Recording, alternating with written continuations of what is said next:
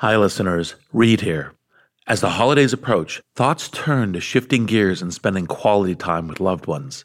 For many people, it's a welcome chance to relax, replenish, and turn thoughts away from work.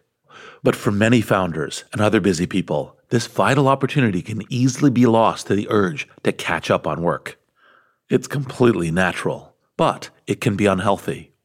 And the diminishing and often debilitating impact of failing to unplug, switch off, and unwind is something we need to constantly remind ourselves of. That's why I want to share an episode of our sister podcast, Meditative Story. In case you haven't heard it, Meditative Story combines immersive first-person stories and music with the science-backed benefits of mindfulness practice. It's all part of cultivating your ability to think and act with clarity, and we've spoken about this many times before on Masters of Scale. For example, on the episode, How to Master Your Emotions with Sam Harris, and What Great Founders Do at Night with Arianna Huffington.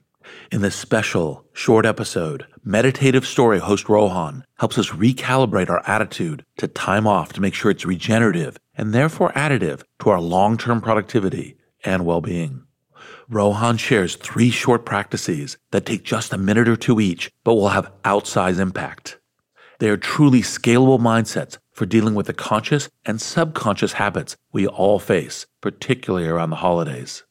The lessons are just as vital as the ones we explore in Masters of Scale. And you can find much more at meditative story dot com. I'd like to wish you a happy and restorative Thanksgiving break from all of the team at Masters of Scale. And now, over to Rohan.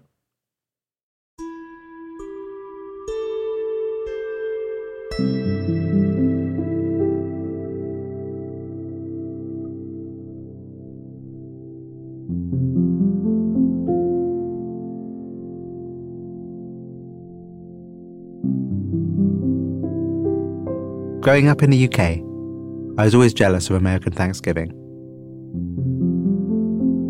A holiday all about gratitude, the earth's abundance, the kindness of others, family, and of course, food.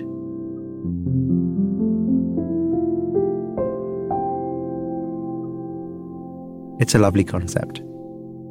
But like so many holidays, it can mean many different things to many different people. It might be one you're incredibly fond of, or it might be one you find deeply painful, or perhaps it's one you don't celebrate at all. Let's just take a moment and feel what arises in the body when you think about Thanksgiving.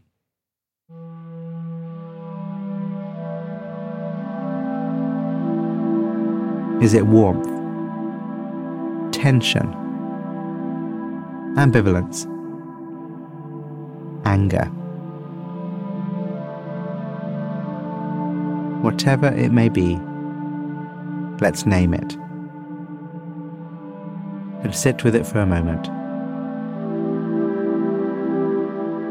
Even allowing multiple of these feelings to exist all at once.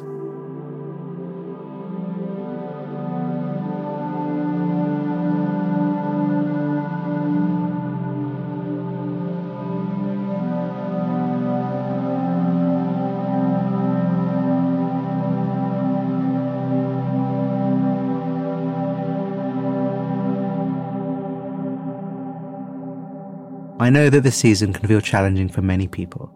So in that spirit, for this special episode of Meditative Story, I'd like to share three different practice ideas for you to try over the holidays. The first is for people who don't have anywhere to go.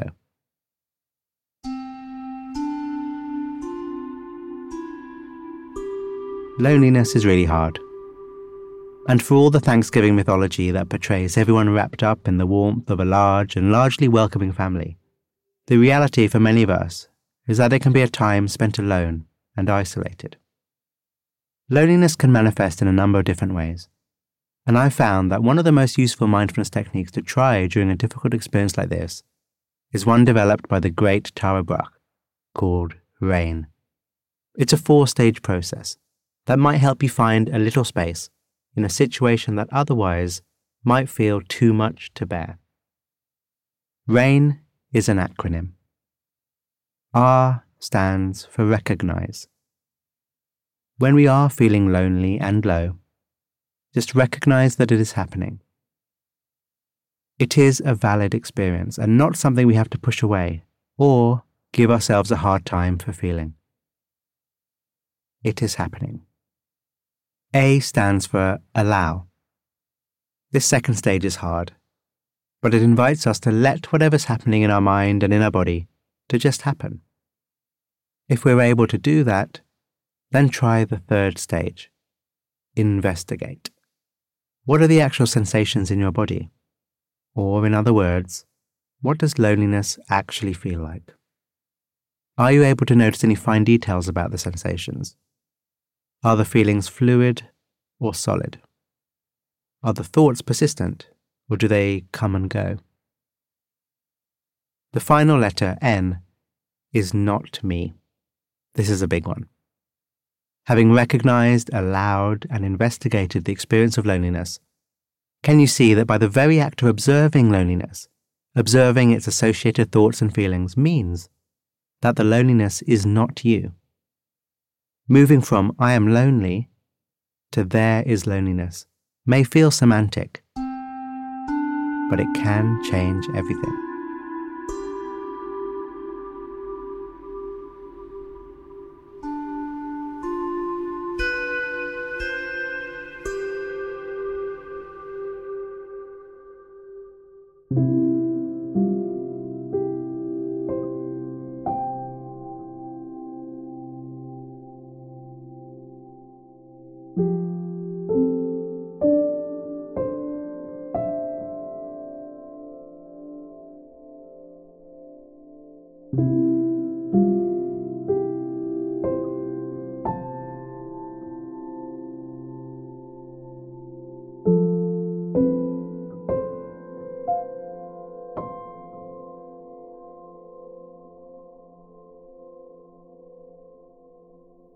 The second practice I want to share is about getting into the holiday mindset, and that means stepping away from work. There's nothing intrinsically wrong with checking email, Slack, Teams, or whatever during the holiday. But for most of us, Thanksgiving is a rare chance for some relative inbox silence. But it can be hard putting down those phones, whether we're checking our emails, the news, or social media. These habits often happen automatically, without any real sense of awareness. And since mindfulness is ultimately all about bringing more awareness to our lives, here is a technique that can help you do just that. Whenever you notice the impulse to check your phone, just say the word wanting out loud. If your awareness is relatively acute, you might just catch the impulse, or you may only catch it when your hand is already moved to the phone. Saying the word out loud is a technique called noting, and by bringing awareness to an otherwise automatic action, it gives us the choice to either continue with the action or let it go. And while you can say the word silently to yourself, saying it out loud makes the spotting of the pattern more remarkable. Shining more light on our digital compulsions can not only soften any work anxiety we may have, it also lets us pay quality attention to the loved ones around us. If we get good at this, we begin to see that the impulse to check our phones doesn't come out of nowhere. Most often, we have a feeling of boredom we want to fix. Again, the aim is to become more aware of our impulses and to name them.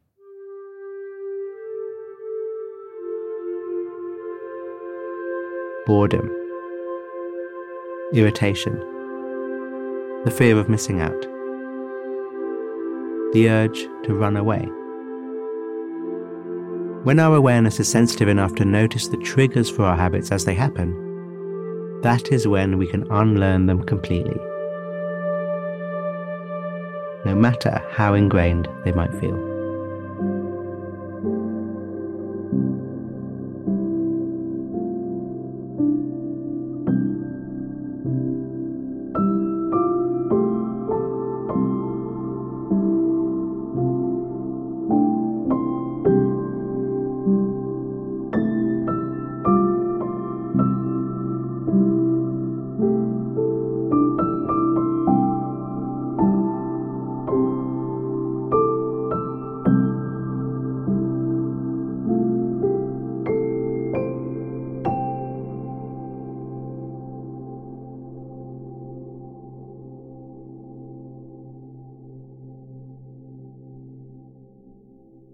The third and final practice I want to share today is the opposite of loneliness.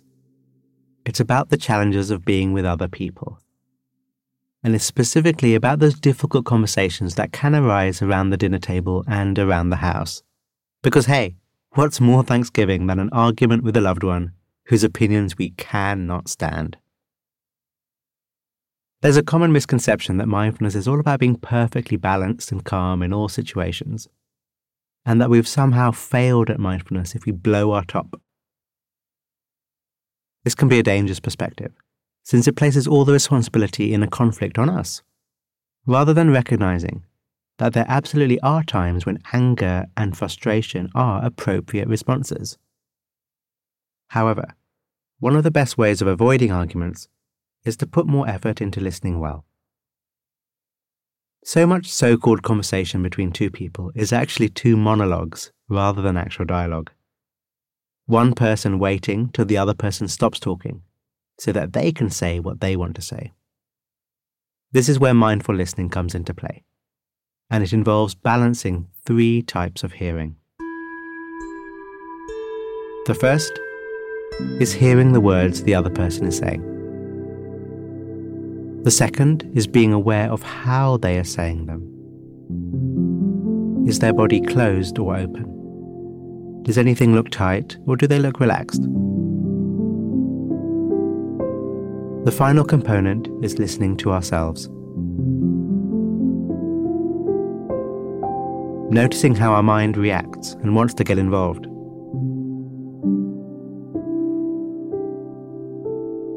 Being present with another human being as they are speaking is one of the most generous things we can do. Learning to do it well can not only diffuse arguments before they arise, but can turn our time with others into a moment of real connection.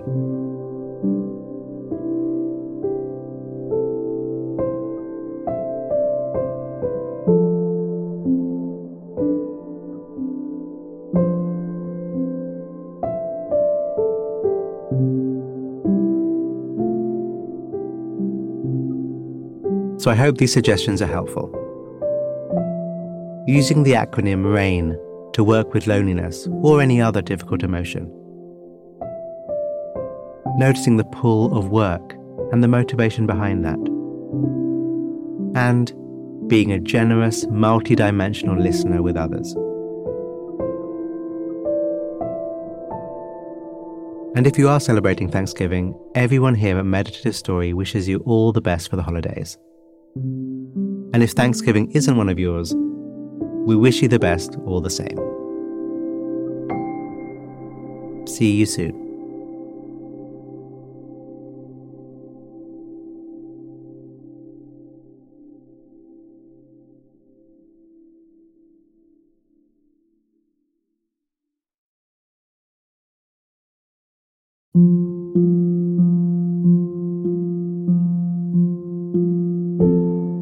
Meditative Story is a Wait What original. Our executive producers are Darren Triff and June Cohen. The series is produced by Dorothy Abrams. Original music and sound design by Ryan Holiday. Chris Collin is our head writer, with script writers Peter Keckley, Florence Williams, Jess Winfield, Hannah Brentcher, Belle Shea, and Lauren Meshling. Technical support from Robin Wise. Mixing and mastering by Brian Pugh. Special thanks to Emily McManus, Anna Pizzino, Ben Richardson, Sarah Tata, Kelsey Capitano, Tim Cronin, Sammy Oputa, Leah Sarametis, Colin Howarth, Charlie Menezes, and Adam Heiner. And I'm Rohan Gunatilaka, creator of the Buddhify meditation app and your host. Visit meditative story dot com to find the transcript for this episode.